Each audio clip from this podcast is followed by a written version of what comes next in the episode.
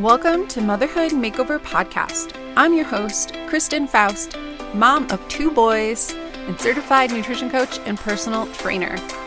I help busy and overwhelmed moms, is that you? Make self care simple by focusing on the five foundations of health and wellness so that you can feel your best and love who you see in the mirror.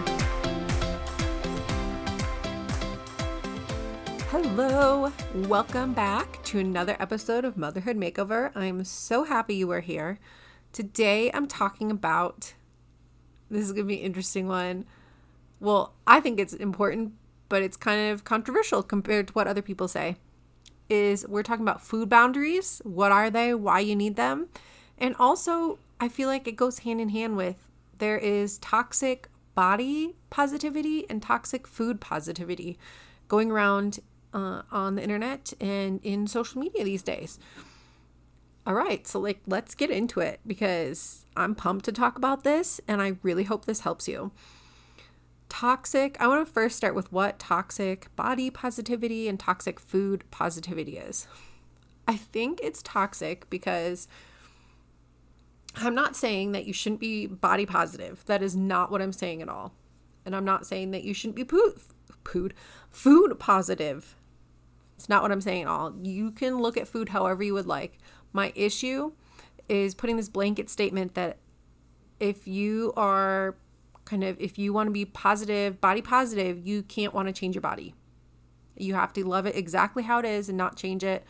That is to- that's why I think it's the toxic body positivity t- positivity and also because there are stories about women being shamed for wanting to change their body, for wanting to lose weight there are many women who want to get healthier and that involves losing weight and or even if it's just for the fact you want to lose weight there is nothing wrong with that that is the beautiful thing about life you can do whatever you please and you hear me talk about all the time whatever you choose to do to change it has to come from a place of love, self love. So even if you do want to lose weight, you still need to approach it from a place of self love. Otherwise, it just, you won't be successful. So I'm not saying you can't be body body positive. I'm talking about this. There's some people out there who approach body positivity as this you have to love your body and be not want to change it. And that goes into the bod, the toxic food positivity is where I'm seeing a lot, um, and it could just be because I see a lot of other nutritionists and dietitians and coaches on online and on social media saying that all food is healthy, food is food, and you should, like, the reason you're overeating is because you're restricting. Like, there's no good and bad food. And it just depends on how you need to look at it. I think this can be toxic positivity again because some people, like myself and maybe like you, truly benefit. There are a lot of people in this world who would benefit from food boundaries. And I call it food boundaries because it's different from restriction. Restriction is just like you don't really have a reason, you're just restricting yourself, or maybe you think the food is just making your life miserable, so you stop eating all sweets. Food boundaries can be healthy ways to manage your relationship with food to get you the goals you want. If you do want to lose weight, you need food boundaries. And so, this toxic food positivity comes in when you're being told by maybe someone you follow on Instagram, for example, is saying that there's no good or bad food. And so you just need to follow, you need to intuitively eat and you need to just eat what you feel. Well, if you feel like eating spaghetti for dinner every night and then ice cream for dessert with a glass of wine because you quote unquote feel like it, you're never going to achieve your goals and you're probably going to be very unhealthy over the time. And that's where this toxic food positivity comes in because, I mean, whether or not people like this, there are bad foods. They're junk. There's junk food. There's literally nothing nutritionally valuable in a lot of foods. Are they delicious? Yes. Do I eat some of them? Yes. Not all the time, but yes, I do eat some because, like I said, they're delicious. And you shouldn't feel guilty for eating them. That's why I do like to say because for you, it might be challenging, it might be difficult. And this is where I think a lot of nutritionists and coaches are saying this is because if you've experienced any sort of eating disorder, labeling something good and bad can cause more uh, challenges. So I always usually refer to it as nourishing and not nourishing. Like there's no nutrients and there's nutrients. Or just straight up junk food is what you can call it. It's whatever works for you.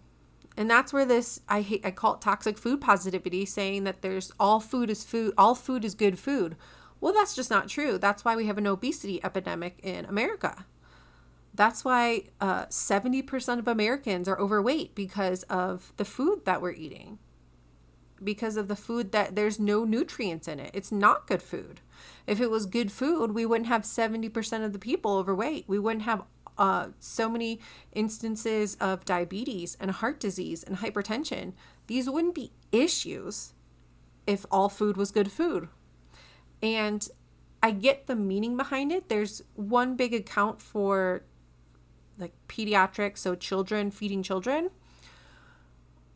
And, well, actually, I follow several of them, and almost all of them say, oh, all food is good food. And I get the point they're trying to make, where it's like if you as a mom cannot provide your children organic foods, vegetables, they won't eat it. I mean, heck, my toddler still really doesn't like vegetables. But I think it's misleading because I can replace knowing okay my I, i'm going to offer my child some sort of vegetable. I'm going to offer him these foods and if he doesn't eat it i'm not going to stress about it. That is different. And when i'm saying he eats he still eats but he's eating like the carb you know the fun stuff that we all love. The rice the carbs all that. I'm still not going to stress about it because i'm offering him a variety of foods versus just saying all food is good food. And so if you're a mom trying to figure out what's healthy, that can be very confusing. It can be very misleading thinking that, okay, all food, the, these Cheerios say they're heart healthy. So if I have a bowl of Cheerios every single day, I'll be healthy. Now, here's the thing it's not bad to have Cheerios, but understanding that Cheerios are not heart, heart healthy, really, they're just a carb, and you really need a protein and fat and fiber. And so when you pair Cheerios with all those other things, it creates that more balanced meal. So this is why why I'm talking about food boundaries today because I want you to feel empowered to know that there is a way if that it's okay to want to lose weight, it's okay to want to change your body. It is okay to call foods bad if you want to call food junk food. Call spade a spade. It is what it is no one can get healthy off of eating Snickers bars. Like, delicious? Yes. Healthy? No. So, food boundaries. What are they? It's just any sort of boundary. Like, think of a boundary. They're all kind of all the rage right now, you know, because we're all learning, our generation is learning how to create boundaries with other people in our lives. And this is just another aspect of boundaries. So, first, you need to figure out what your goals are. What are your health goals? Are you trying to lose weight? Are you trying to get blood work results better? Are you trying to get off medication you're on? What are your goals that you're working towards? Because that will help you create your food boundaries. Then, where are your weak spots? So, where do you find it the most challenging or the hardest to really stick to your goals? Is it at night? Do you find yourself reaching into the cabinet for chips um, or a glass of wine or ice cream and chocolate? Uh, do you find it hard on weekends when you're going out to eat or visiting with friends? Do you find it more challenging uh, when you're at work? Maybe someone is always bringing donuts into the office.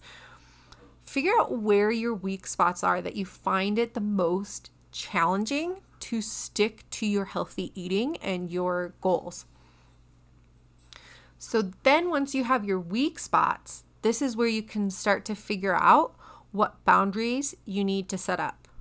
And there's four different types of boundaries for food or nutrition that you can set up. So the first one is just type of food. So do you need to eliminate certain kinds of foods or maybe reduce the amount of types of food. Uh, this could be just not buying that food. So if you have a weak spot for chips, maybe you just don't buy chips anymore and you don't keep them in the house. Um, or do you need a boundary around? Do you need to eat more vegetables? If you need something like that, how can you create a boundary where maybe you have a vegetable with lunch every day? How can you take these weak spots and create boundaries for food? The next one is time. So if it's an evening thing, like you're always finding yourself in the pantry, in the fridge, at night, eating more than you want to, do you need to set a cutoff time where you don't eat past seven or you don't eat after dinner? Uh, or if it's uh, a thing where your your weak spot is you're just snacking all day, do you need to set a guideline where you wait three hours between eating me uh, eating, like eating a meal and a snack? You give that self yourself a break. So time boundaries is another way to set them around food. With drinks, so drinks could go hand in hand with food, but the reason I put drinks separately is because it could be are you drinking too many sodas and not enough water, or just not enough water in general, and you're drinking so many sparkling waters instead of water? Or are you drinking too much alcohol? Even one glass of wine a night, it doesn't seem like much, but because of your liver needing to detox that alcohol, it can really set back your goals, especially if you're not seeing progress. And it lowers your prefrontal cortex, your decision making. So that can end up, one glass of wine can even end you um, in the pantry eating things that you wouldn't have chosen to eat otherwise. So, do you need to set boundaries about what around what you're drinking? And then the last one is amount. Do you need to set boundaries around the amount? So maybe you don't need to abstain or get rid of things entirely. You just need to set a boundary around the amount that you are eating.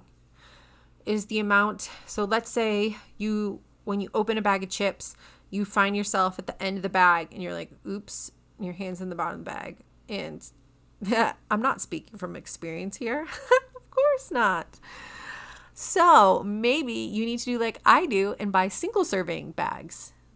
There's lots of ways, like, yes, the price is it's a little pricier because you're buying in a single serving, but that can help stop you so you can have have your chips and eat them too. You can have your single serving, but you're not going to overeat because there's no bag to go through. I like to do that with chocolate a lot. I will buy a single serving of peanut butter cups. So like a little package of two, and that's my treat. And I can't overeat because I'm not.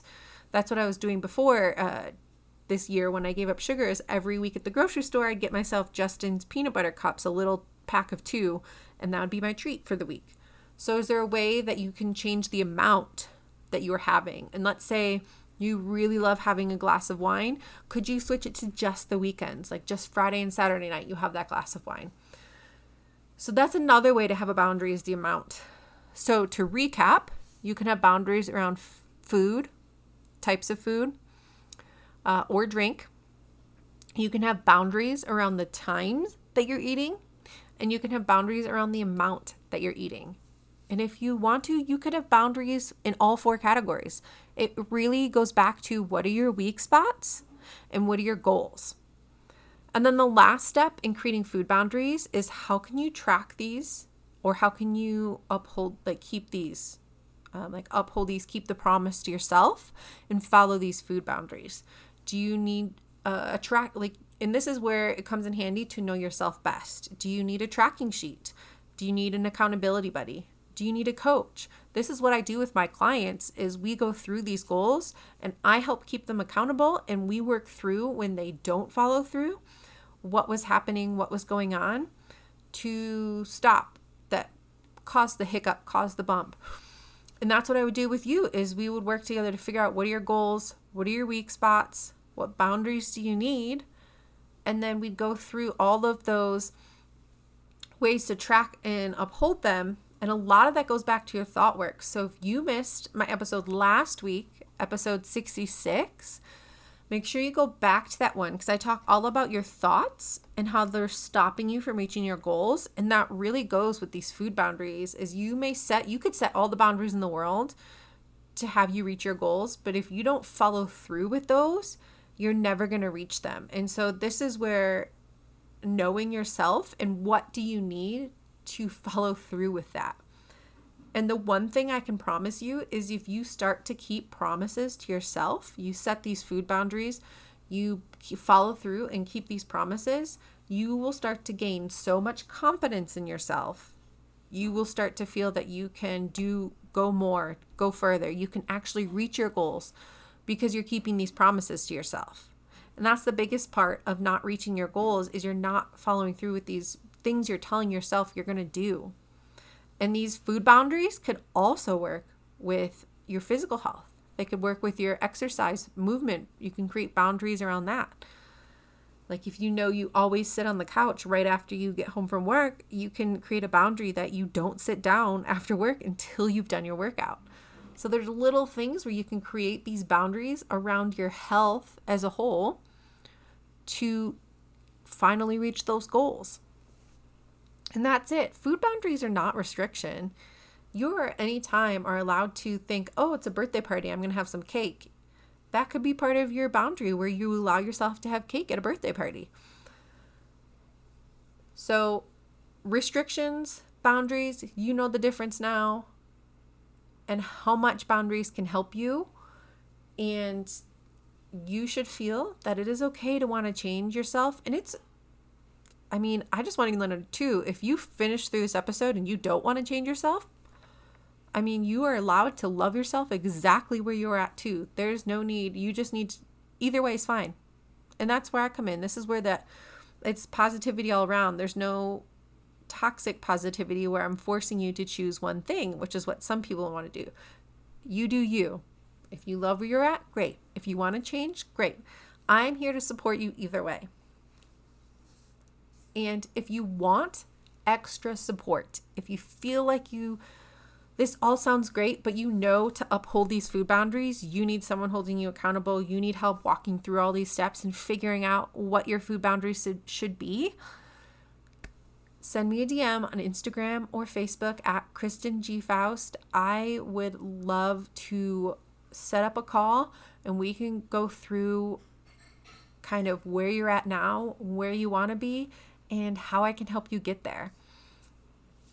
I hope you have a wonderful day and a great week. We'll talk soon.